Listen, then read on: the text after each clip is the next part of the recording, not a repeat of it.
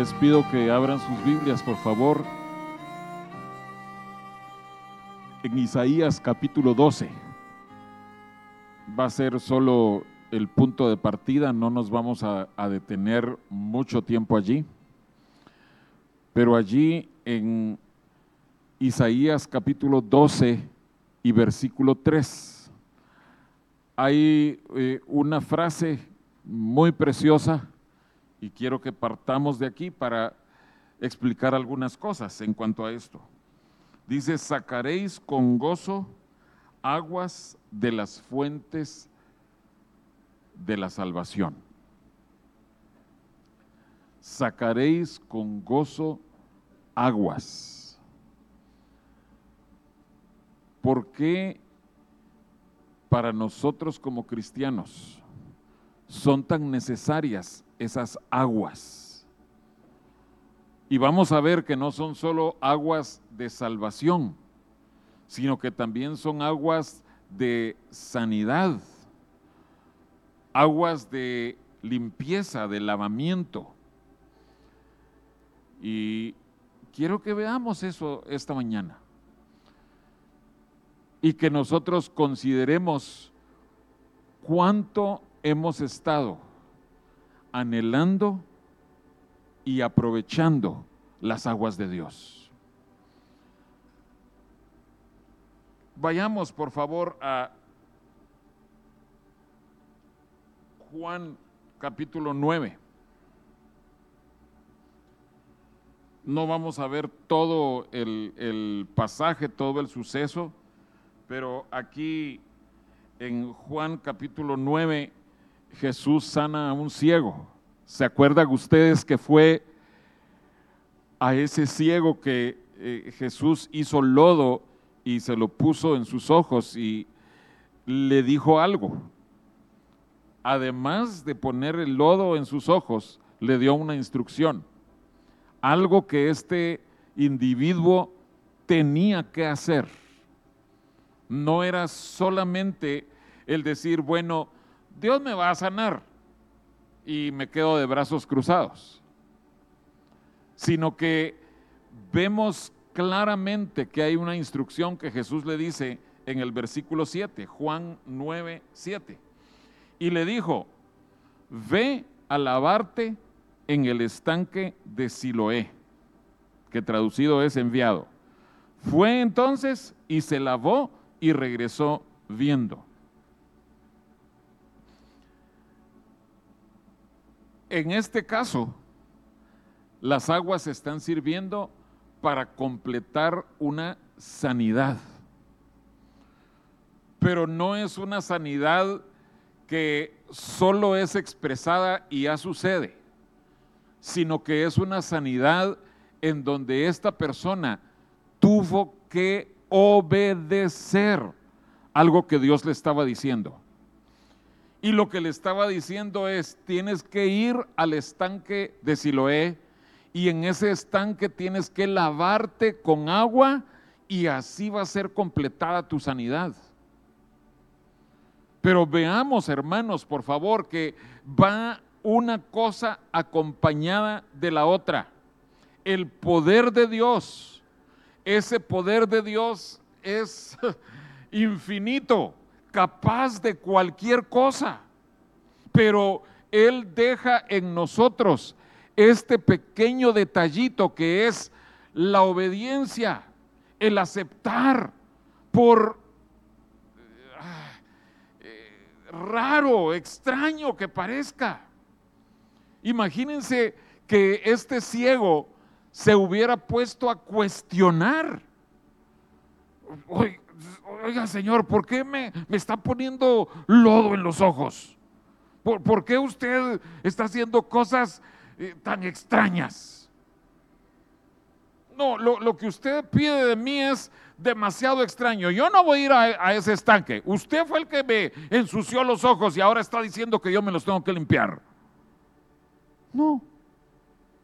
Sencillamente la instrucción era, bueno, ahora ya tienes que lavarte.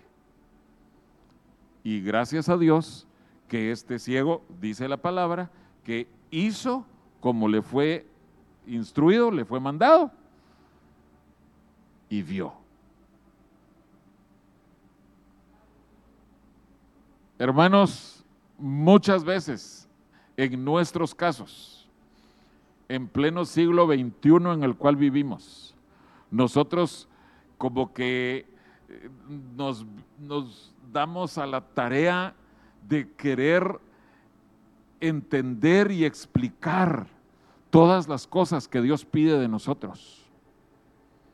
Pero la verdad es que, como hemos estado escuchando, la fe, la gracia vienen cuando nosotros obedecemos, agachamos la cabeza y obedecemos.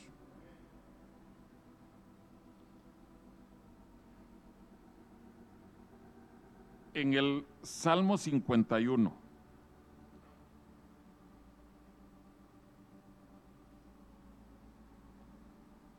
todos conocemos este salmo.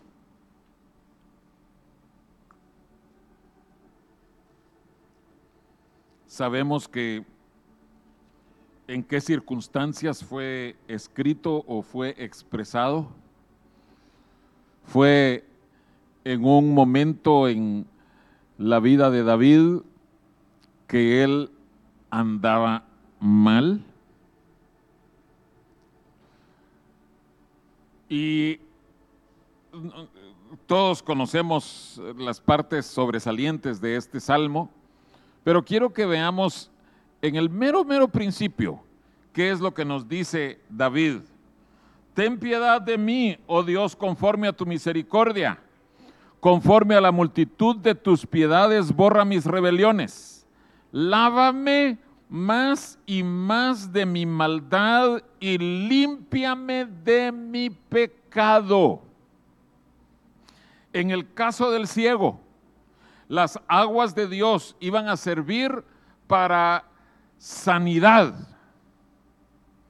Pero en el caso de este pecador, que esto es lo que era David, en el caso de este pecador, y recuerden, la vida de David se convierte en un ejemplo, en un símbolo, en un tipo para nosotros los cristianos que estamos bajo la gracia. Es un punto doctrinal que se necesita explicar, pero ustedes lo han escuchado repetidamente. David era un hombre que necesitaba el perdón de Dios. Y por eso le dice, Señor, lávame, lava mi pecado obviamente con, sus aguas, ¿verdad? Las aguas que nos traen limpieza y perdón. Sigue diciendo David, porque yo reconozco mis rebeliones, contra ti solo he pecado, he aquí en maldad he sido formado. Verso 7, purifícame con hisopo y seré limpio, lávame y seré más blanco que la nieve. Hermanos amados, este hombre David que pecó, que pecó de varias maneras, y, tenemos que hacer una aclaración de esto, pero le está pidiendo a Dios, Dios, lávame de mi pecado. lávame. Límpiame, Señor. Y como ustedes saben, Dios lo perdonó. Dios le hizo caso a esa petición. Por favor, envía tu agua que me limpia, que me perdona, que me lava. Y Dios lo perdonó. ¿Necesitas tú perdón de parte de Dios?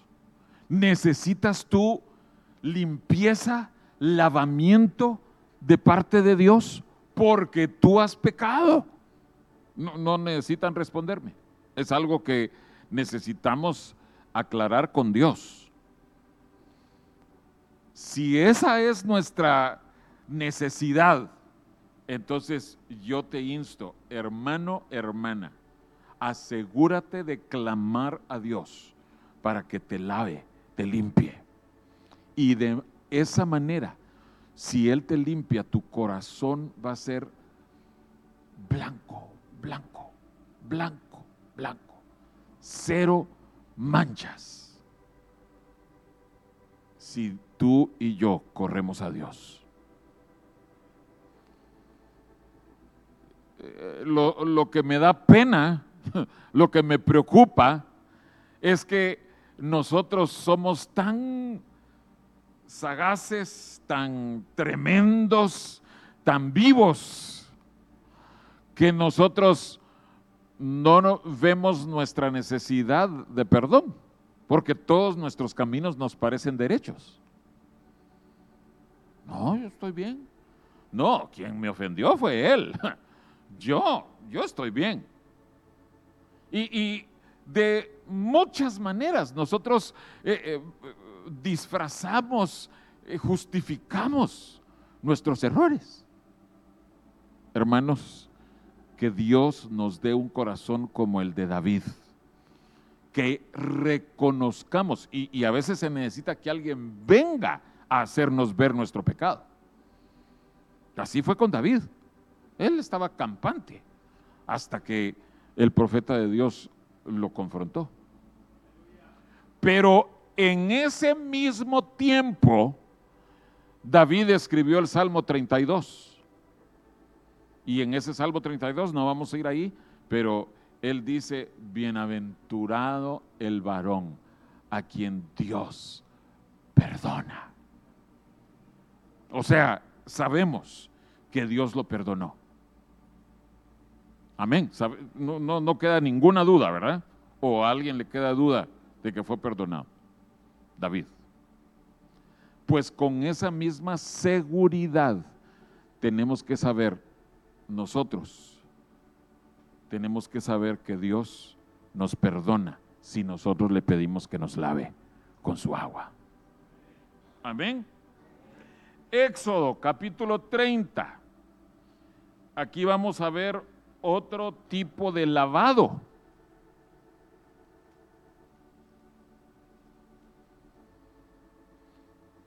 Éxodo 30, versículo 18.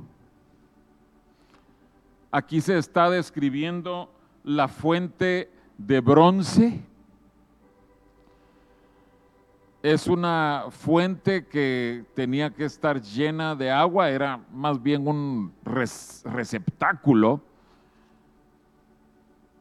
Pero dice el versículo 18, harás también una fuente de bronce con su base de bronce para lavar y la colocarás entre el tabernáculo de reunión y el altar y pondrás en ella agua y de ella se lavarán, aquí no es toda la gente, Aarón y sus hijos las manos y los pies cuando entren en el tabernáculo de reunión, se lavarán con agua para que, ¿qué dice? Para que no mueran. Y cuando se acerquen al altar para ministrar, para quemar la ofrenda encendida para Jehová, se lavarán las manos y los pies para, para que no mueran. Eh, eh, la cosa se está poniendo un poquito más seria. les repito, aquí no se trata de toda la congregación. Aquí se trata únicamente de aquellos que entrarán a la presencia de Dios para ministrar. Pero les tengo noticias. Esa invitación es hecha a nosotros también. Aquí no se trata solo de pastores y líderes sino se trata de cristianos que son invitados a entrar a ministrar a la presencia de Dios eso sí nos incluye a nosotros. Amén. ¿Están interesados ustedes en entrar a la presencia de Dios? Que nosotros seamos recibidos en la presencia de Dios requiere de que nosotros pasemos por las aguas de este lugar, la fuente de bronce. Y depende de que nos lavemos en esas aguas para que nosotros al entrar no seamos cortados, no muramos. Y, por favor, eh, sé que acabamos de escuchar un mensaje precioso del Señor de que debemos morir y tenemos que amar el proceso de muerte, pero esta muerte no es esa, la que estábamos hablando el viernes o escuchando el viernes para nuestros oyentes que van a oír este mensaje después, ese mensaje en sus pisadas dice que cada cristiano tiene que seguir en las pisadas de Jesús para morir. Pero aquí, en Éxodo 30, estamos viendo que la muerte es un cortamiento de Dios cuando alguien impuro desea entrar a su presencia. No queremos eso. Queremos la muerte de, Cristo operando en nosotros, la cruz, pero no queremos ser juzgados porque nosotros nos presentamos delante de Dios inmundos. Necesitamos la obra de la fuente de bronce. Necesitamos las aguas del Señor para que nos laven de pecado si queremos entrar a su presencia. Entonces, fíjense, aguas de sanidad, aguas de perdón de pecado y aguas que sirven para purificar a los que desean entrar a la presencia de Dios. ¿Anhelas esas aguas? Sigamos. Isaías capítulo 55. Este, estos pasajes que, estos dos siguientes pasajes que vamos a ver son pasajes que son muy conocidos.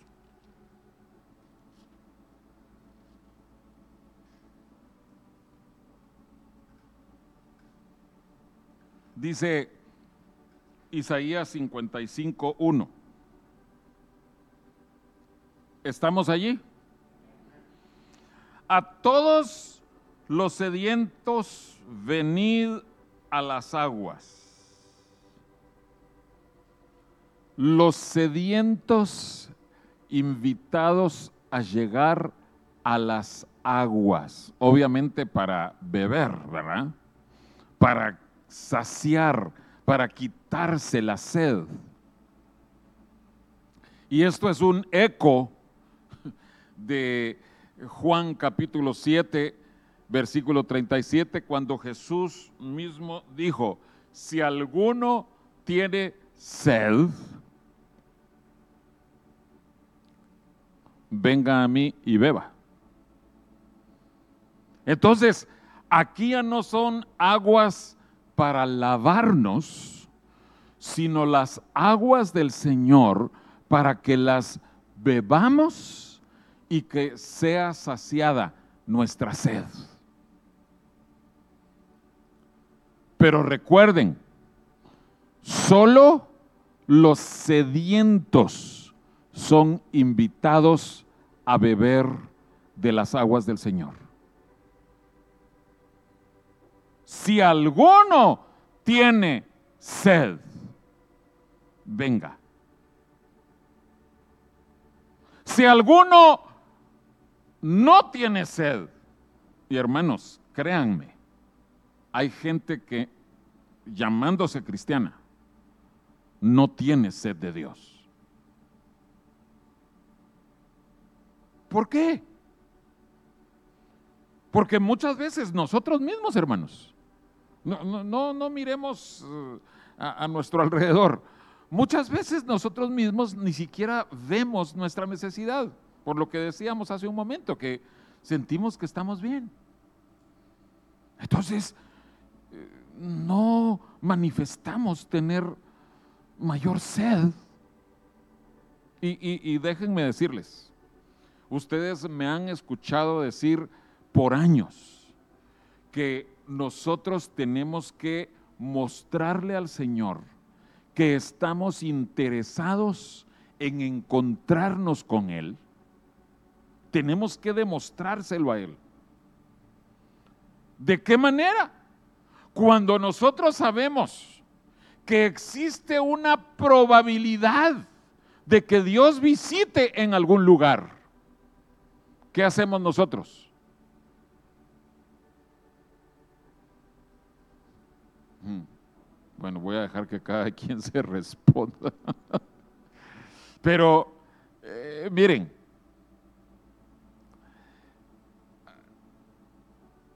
dentro de unas pocas semanas, em, calculo que son más o menos uh, ocho semanas, va a haber un seminario en, en el centro de Texas. ¿sí? Y yo sé, me consta, que muchos hermanos mexicanos del norte, no voy a decir solo de la iglesia Sinaí, que muchos de nosotros tenemos visa gringa.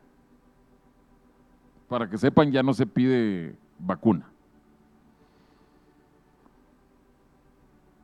Yo sé también que muchos hermanos nuestros acostumbran viajar a los Estados Unidos para vacacionar. Y no siempre van a casa de algún familiar para ahorrarse hospedaje y comida. Entonces, el Señor te avisa con tres, cuatro meses de anticipación y te dice, hijo, hija, yo te estoy dando una oportunidad para que te encuentres conmigo o para que me encuentre contigo. Sé que para ti el dinero no es problema. Algunos se reirán de eso, pero el Señor sabe. Sé que para ti el horario no es problema, puedes hacer arreglos. Sé que para ti manejar hasta allá no es ningún problema. Eh, no quise decir primero comprar un boleto para allá, puedes volar allá, rentar un carro.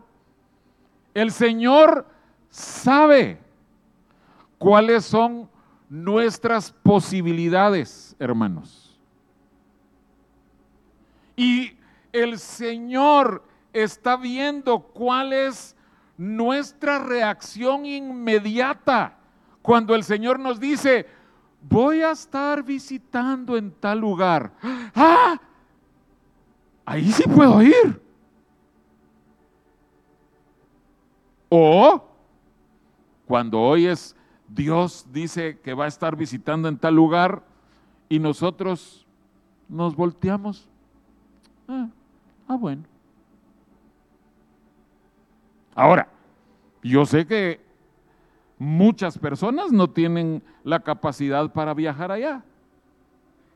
Entonces, como iglesia les decimos, hermanos, vamos a estar viendo el seminario aquí en las instalaciones de la iglesia. Vamos a conectarnos en los horarios, lo vamos a ver en vivo y a todo color.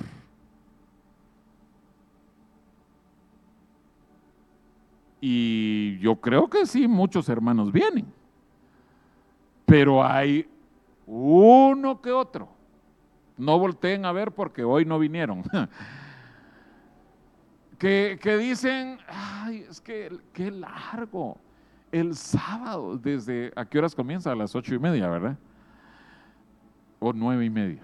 No, ocho y media. El sábado, desde las ocho y media ahí. Y luego dan tiempo para la comida muy corto y regresar en la tarde, que es cuando yo acostumbro eh, cestear y, luego termina 6, 7 de la noche. Es que el, sábado es mi único día libre. Bueno, lo voy a ver en mi casa. Esa puede ser una salida, ¿verdad? Lo voy a ver en mi casa. Hermanos, con cada excusa que nosotros damos, le estamos diciendo al Señor, Señor Dios Todopoderoso, Dios todo amoroso, Dios todo salvador, Dios infinito, Dios que todo lo sabe, Dios que escudriña mi corazón, no me interesa estar donde tú vas a estar.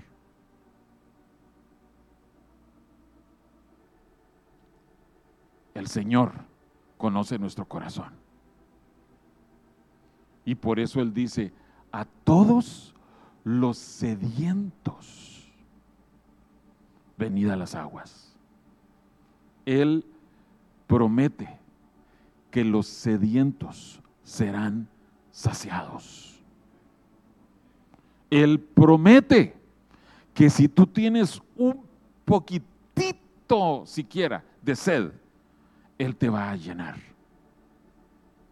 O sea, tampoco estamos diciendo que tenga que ser 120% de sed.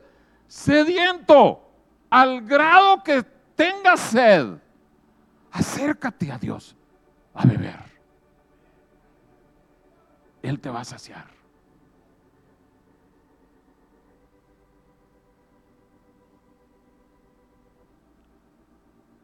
Ezequiel 47, este es el otro pasaje que yo sé que ustedes conocen. Bueno, todos los pasajes los conocen, pero de este se predica eh, con un poco mayor frecuencia.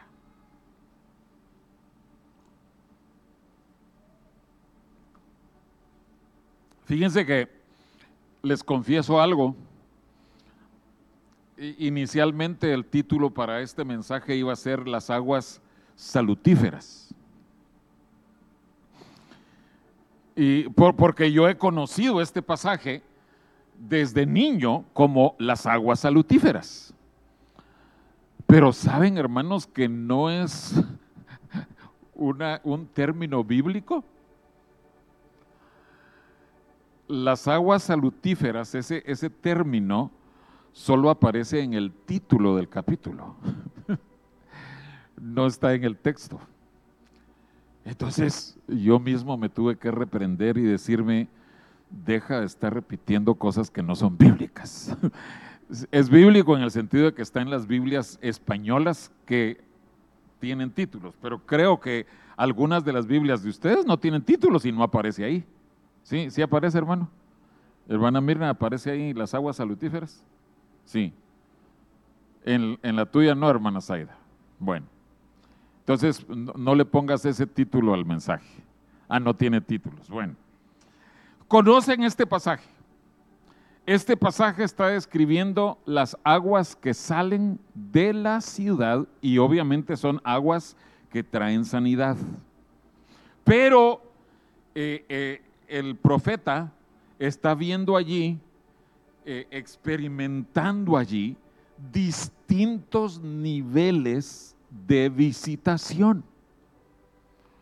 Distintos niveles, digamos, de compromiso de una persona que llega a, solo ser cubierta hasta los tobillos, otra cubierta solo hasta las rodillas. ¿Se acuerdan de ese pasaje, verdad?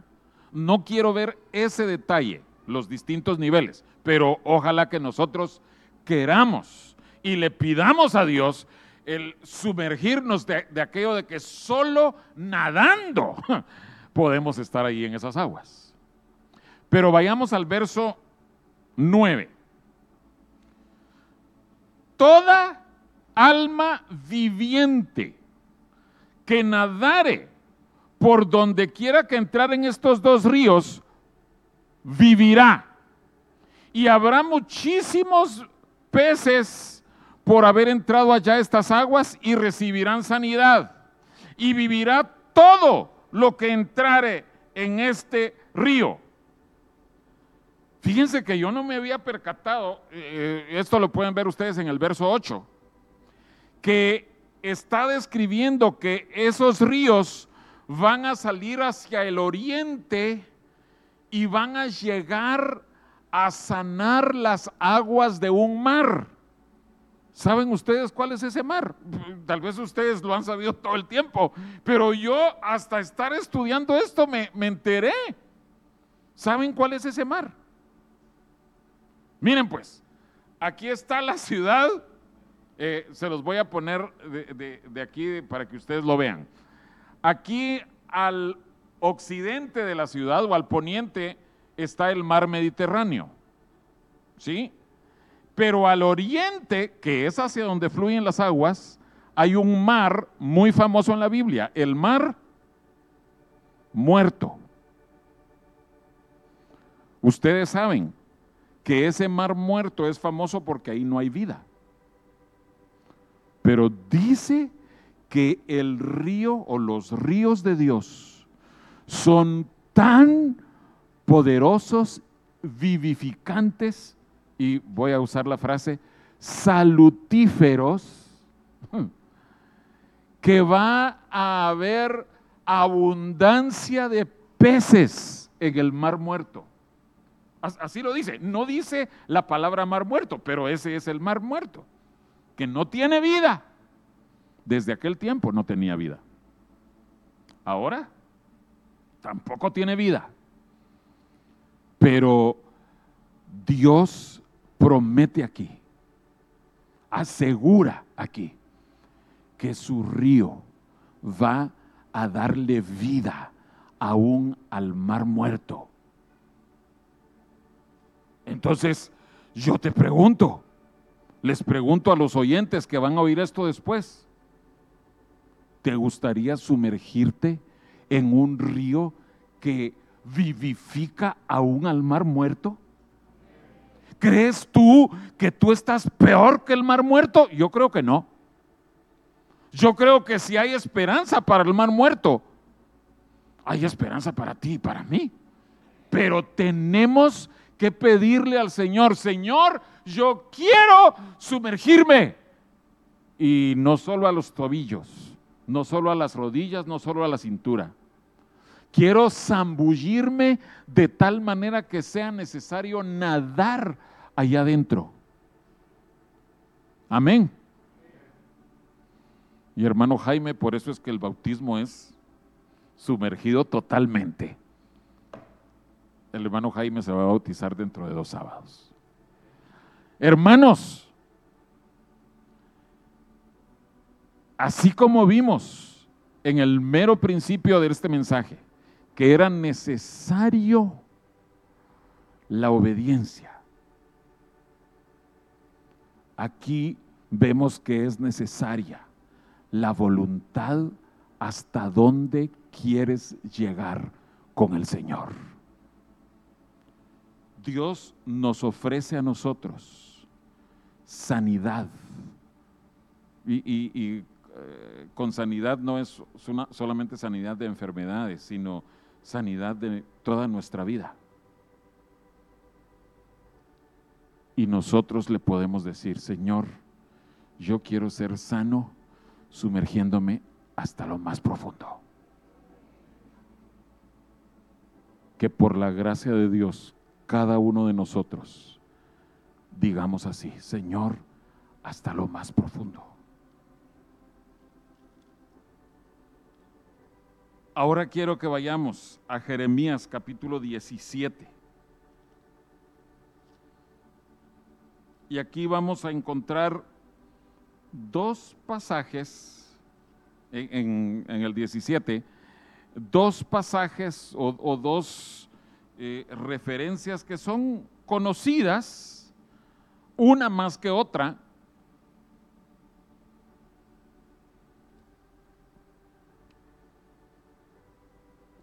Dice Jeremías 17, 5 y 6.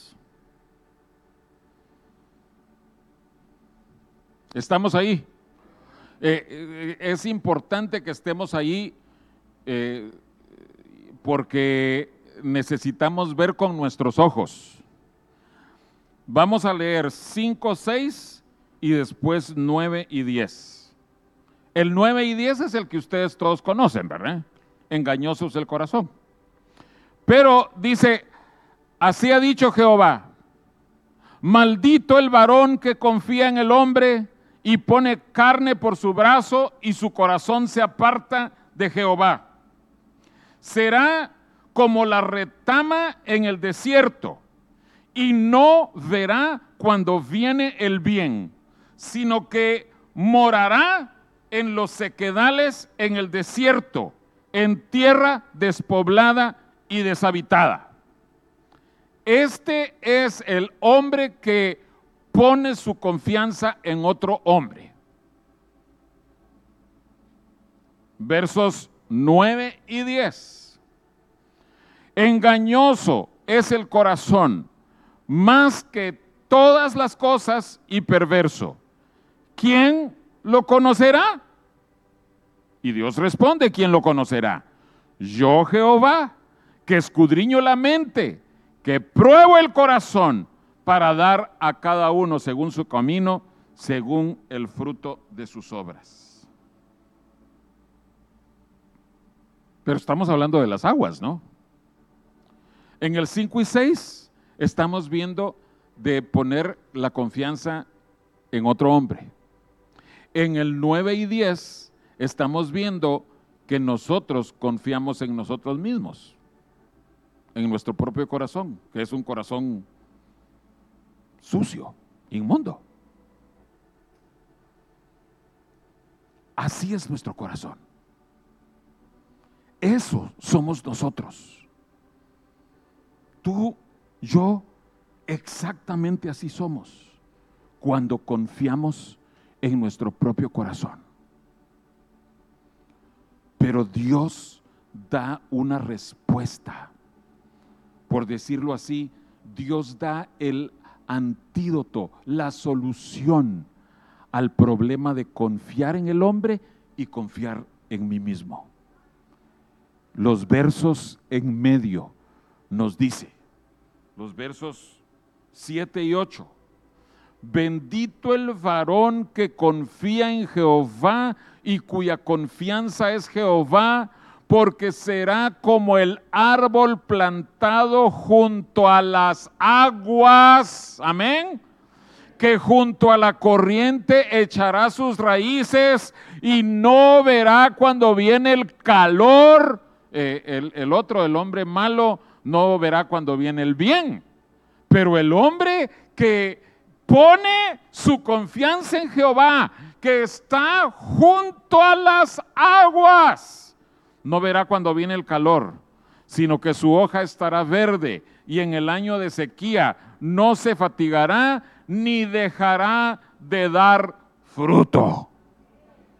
Las aguas de Dios, hermanos, hacen tal obra en nuestros corazones, hacen tal trabajo de limpieza, de purificación en ti y en mí, que nosotros ya no confiamos en nosotros mismos, ya no ponemos nuestra mirada en hombres, sino solo nos apoyamos en Dios, confiamos en Dios, nos abandonamos a Dios y el Señor se encarga de bendecirnos.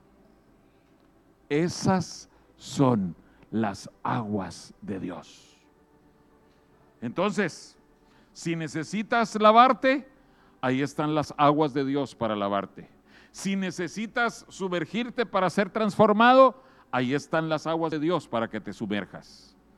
Y si necesitas beber de las aguas de Dios porque tienes sed, ahí están las aguas de Dios. Hermanos, aprovechemos cada oportunidad.